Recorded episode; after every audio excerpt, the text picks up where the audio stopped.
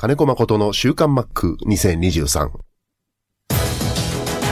この時間は元気から始めます。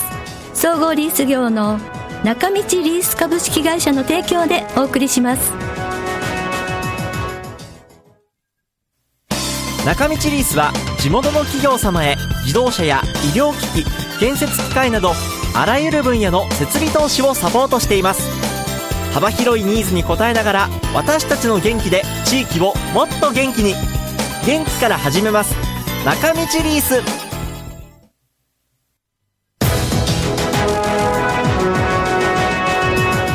週刊マックは札幌市西区のコミュニティ FM 三角山放送局が FM76.2MHz でラジオ放送。インターネットスマートフォンでもお送りしています。おはようございます。安村麻里です。11月3日金曜日。今日は文化の日です。今週の週刊幕は先週の収録からお送りします。春と秋のキャンプの違いやアジアプロ野球チャンピオンシップについて話しています。ではどうぞ。えー、10月27日金曜日、えー、生放送が終わった後にスタジオを変えまして、週刊マックの収録入ります。お願いします。引き続き。はい、お願いします。はい、宮崎からということですけれどもね。はい。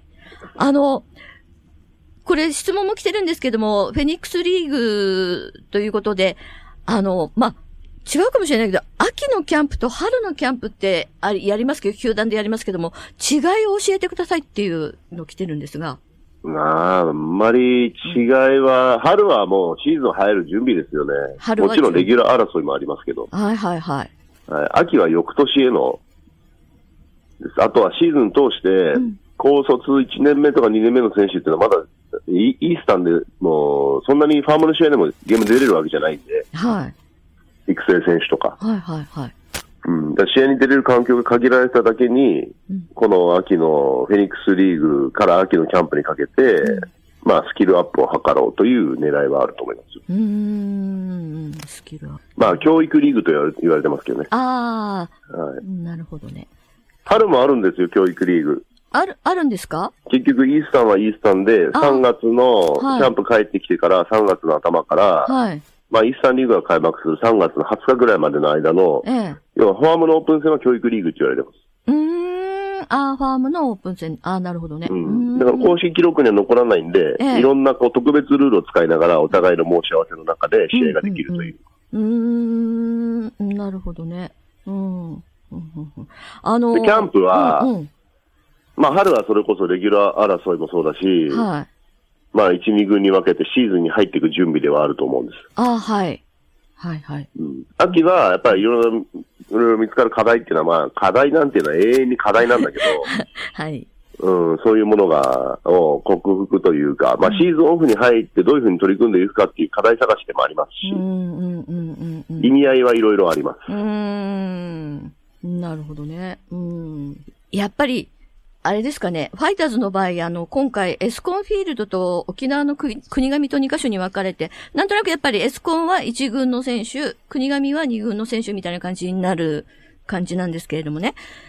やっぱり2軍、こう、自分の名前発表された時、やっぱり、なんとかやっぱりこう、1軍の方のキャンプでやりたいなっていう2軍選手若手はやっぱり、そ、そこでメラメラっと来るものとかってあるのかしら？まあ、なんだろうね、昔はそうだったんですけど、ええ。今はもうなんか自分の立ち位置みたいなものが分かっちゃってるところあるでしょ。もう君はあと2年ぐらい体作りしっかりしないとダメだねとか。そんな体なんかできてなくなってね、一軍の試合出て勝手に体出来上がっていく人だっているんだけど、うん、なんかそういうこう、分類みたいなものを自覚しちゃってるところはどのチームもあるような気がするんだよね。うーん、そっかそっか。うん。でも実際一緒にやるとね、それぐらいの差はあるのは、こういう教育リーグとか出るとわかる。ああ。うん、だって、そういえば一軍の試合ではボコボコ打たれたなっていうやつが、うん。まあ、あんまり何も変わってないんだけど、こういう教育リーグで、例えばちょっと、相手が落ちるときね、はい。うん、そうすると、なんか、エース格のようなピッチングが、ボールが通用したり。うん。で、それ以外同じ試合の中で、まあ、育成選手で課題を持って投げてる人はボコボコボコ打たれた後に、うん。なんだ今日相手すげえ打つじゃねえかっていう打線でも、その、一軍の経験がある人間がちょっと投げると全く当たらなかったりとかっていう。うん、うん、うん、うん。うん、だからどっちにも、やっぱりいろいろと差は、差は感じてほしいなとは思う。うん、うん、うん、うん。うんそうですね。うん。はい。いやー、実際やっぱり前にも何度もお話ししてますけども、一軍と二軍の壁って結構ね、厚いわけですからね。うん。うん、まあ、それを熱く感じちゃう人はやっぱり終わってくんだろうね、毎年のことだけど。ああ、なるほどね。うん。だって言ってみれば、二軍のイースタンリーグでだって一軍の調整で投げてる一軍のピッチャーたくさん対戦できるんですよえ。え、ええ、あ、そうですよね。うん。うん。うん。だから、バッター、僕もね、一年目はファームでいたけど、はい。試合のやる環境としては二軍の方がやっぱりきついんですよ。それは、地方球場に近い球場でやるし、移動もぎゅうバスぎゅうぎゅう詰めで行ったりもしますしね。うん、うん。今はもう球場の横に二軍の球場施設があるからまだいいけど、はい。うん、それこそホームグラウンドを持ってないチームなんかは、ビジターだろうがホームだろうが、毎日朝6時から1時間半ぐらいバス乗って試合するっていうう、ん。毎日？毎日ね。ううんん、うん。うん。で、ファームに、え一軍に来ると今度は、なんだろう、いやプロ野球っていう自覚できる環境なのね。ああ、やっぱり、まあ、全部違いますよね、雰囲気から何から。うん。そうそう。だから環境としてはもう、天と地の差だけど、うん。投げてるボールってそんなに変わらないはずなんだけど、まあ質は違うけどね。えー、ああ、はいはい。うん。だけどなんか、ものすごく差し込まれるような感じはしますよね、見てても。二軍から上がってきた選手が。うーん。もちろん、一軍二軍行ったり来たりしてるうちに、そういうファームでの過ごし方っていうのは徐々に変わっていってくれると、はい。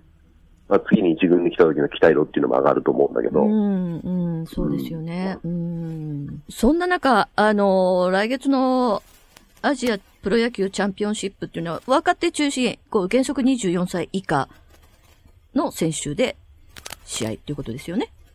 これが2017年に第1回目が開かれてるんです。2017年。ああ、まだ歴史浅いかもし。れないけど、稲葉ジャパンのウィジンの試合なんですけど、その時は台湾と韓国の3国の対抗のアジアの若手の試合だと。ああ、はいはいはい。で、えー要は1999年1月1日生まれ以降のプロ野球選手。うーん。、で、入団3年目までの年齢かかると入団3年目までの選手。うんうんうん。で、オーバーエイジ枠として3人だけは、はい。えー30歳以下の選手を選んでいいですよ。うんそうしないとう、ん。あの、他の国の中でやっぱ、選手を作れないから、そこまで幅を広げないと。うーん。だから基本的には24歳以下って言われてるんですけど、うん。それが第1回目だったんです。はい2017年が。はい。で、2年おきにやる予定だったんですけど、はい。コロナ禍に入ってしまって、はい。今回が第2回目になるんです。ああ、はいはいはい。ああ、そう。はいで、オーストラリアも入って、要はアジアパシフィックっていうシリーズなんで、うん。オーストラリアも、えー一緒にやることになりまして、はい4カ国でやることになりましはい。た。で、まあ、今年 WBC ありましたけど、はい。やっぱり WBC に出てる選手の多くが、結局その、17年の APBC の時に選ばれたのが初めてっていう人が各チームでレギュラーとか柱になるような選手になって、はい。で、プレミア10にうん。2019年の試合も経験したりしながらう、ん。オリンピック出て、うん。で、今回の WBC、今年のね、春の WBC にはい。メジャーリーグの選手も含めて、はい。えーこういう結果になりましたと。うんうんうん。で、今後、また若い世代、この、今回に出るような試合、今回の試合に出るような選手から各チームでレギュラー柱になるようなうん、ふうに育っていってくれたらなと、うんうんうんうん。そういう狙いがあります。ああ。うんうんうん。なるほど。で、で、なので、選手が成長する大会にっていうのがそこなんですね。うん成長するきっかけであってくれればいいんですよね。うんその一週間、たかが一週間、二週間で成長することはないんで。う んきっかけになる大会に。はい。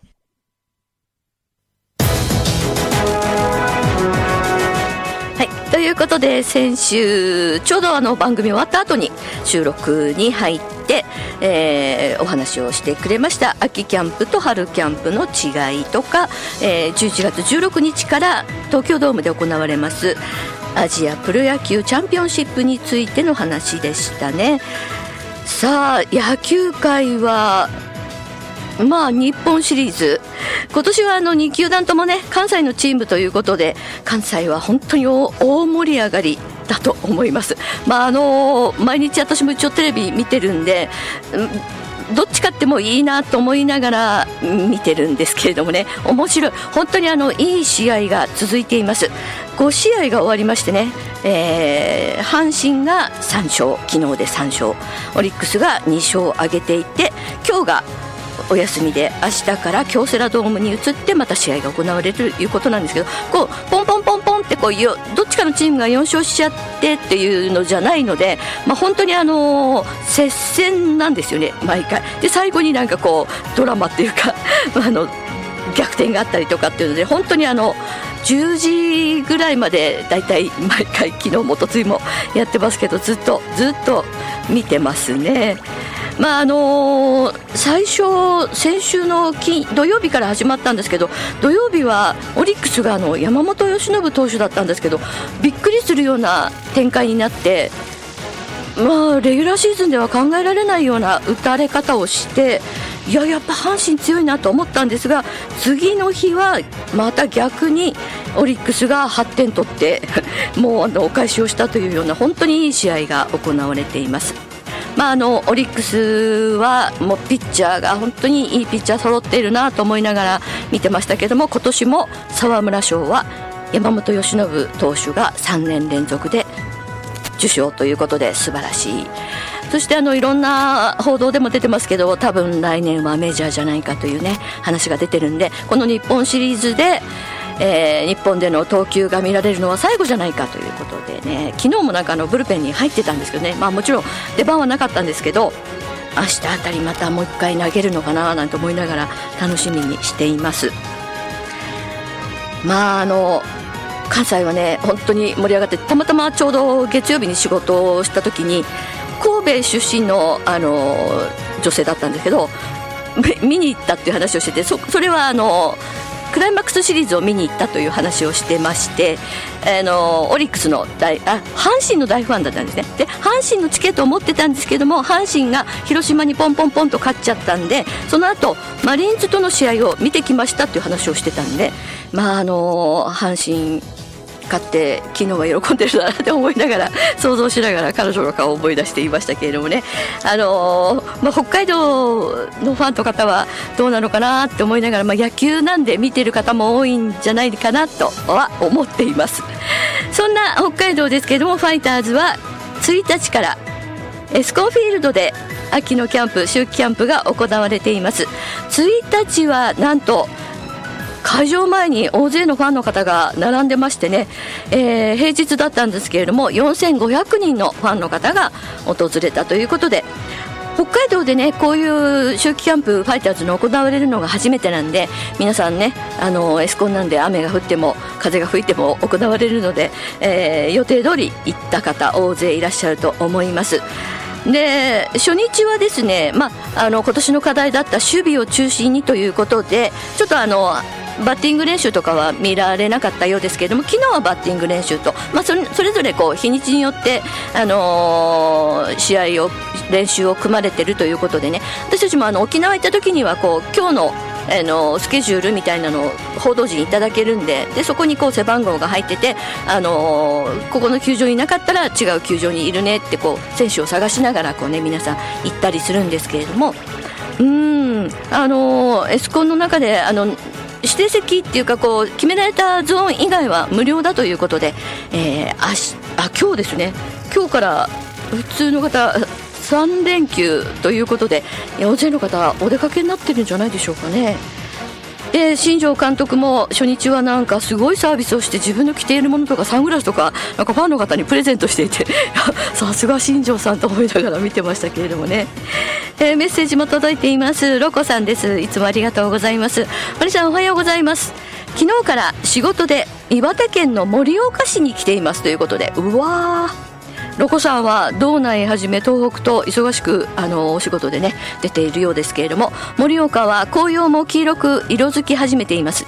今日の気温えー、23度の予報ということであったかいですということでね札幌も風はすごく強いんですけれどもうんなんとなく11月とは思えないようなこう生あぬるいっていうかちょっと日がピリッとは来ないですね風も、えー、そしてロコさんからですが先週はマックコーチ。お忙しい中での生電話出演その後の収録もありがとうございました。ドラフト会議のお話をされていましたがオリックスの横山選手に注目したいと思いますということで。そうなんですよね。ちょうど先週の電話はドラフト会議の次の日だったんでドラフトの話も少ししました、まあ、あのコーチなんで入ってくる選手に関してはあのー、その時にこう顔合わせになるので他の球団がどんな選手が入るかとかあんまりこのドラフト会議には毎回毎年そうですけれどもそんなにこうね、あの選手時代から注目ってことはないようなあの雰囲気でしたけれども中でもあのオリックスが獲得した1位で獲得した、えー、横山内野手ですね、えー、高卒の内野手にちょっと注目しているという話をしていました。オリックスはですねこれはなんか余裕の表れかなと思うんですけれども1位から4位までが高卒なんですよね。うん。かと思えば先週もお話ししましたけれどもジャイアンツは全員、えー、大卒社会人というねまあ本当に極端ですよね、うん、即戦力か育成かという。まあ、球団色が現れてるなと思いながらドラフト今年のドラフトも見ていました。あのそれぞれ新聞にはこう指名された選手が球団からのこうね、えー、のご挨拶ということでこうもうなんとなくもう指名されたらそのままそこの球団みたいな今はなってますのでもうあのすでに、えー、まだ高校生でもその球団の帽子をかぶったり しながらこうね写真撮影に応じてる写真が新聞にも載っていたりします。ねロコさんからも日本シリーズ甲子園の独特の雰囲気手に汗握る試合が続き盛り上がっていますね。阪神が大手えー、今日からというか今日一日休みで明日からオリックスの本拠地に戻りどんな展開になるのかが楽しみです。そしてファイターズは秋季キャンプがエスコンで始まっていますがこの仕事を終われたら行ってみようと思います。ということで、まあ、そういう方多いと思います、えー、ファイターズのエスコンでの秋季キャンプ練習ですが11月6日の月曜日はお休みとなっていますので見に行こうと考えている方お気をつけください。そして11月12日までエスコンでの練習が行われます。合わせて若手はですね国頭でも練習が行われていますのでね。あの今一番なんか沖縄いいシーズンなんで沖縄まで足を伸ばしている方ももしかしたらいらっしゃるかもしれませんね。はいそんな感じで私もあのちょっと昨日おとついかエスコンどうかなと思いながらも行かずに終わってしまったんですけれどもね。うん、あのまだ球場に足を運んでいない方いらっしゃいましたら飲食店もやってるということなんで、えー、ドライブ型だとかね、えー、ご飯を食べに行きながらとか北広島まで足を伸ばすのもいいかもしれません。今日はちょっとこの後お天気崩れそうですけれども日曜日はお天気が良さそうです、えー、メッセージ、あのー、今ちょうどねあのいろんなところがオフになっているのでメッセージもなかなか何書いていいか分かんないなっていう方いらっしゃるかもしれませんけれども何でも結構です。あのマックに対しては野球以外の質問も受けていますのでもしよかったらあのメール送ってください。引き続きお待ちしています。中道リースは地元の企業様へ自動車や医療機器建設機械などあらゆる分野の設備投資をサポートしています。幅広いニーズに応えながら私たちの元気で地域をもっと元気に。元気から始めます。中道リース。この時間は元気から始めます。総合リース業の中道リース株式会社の提供でお送りしました。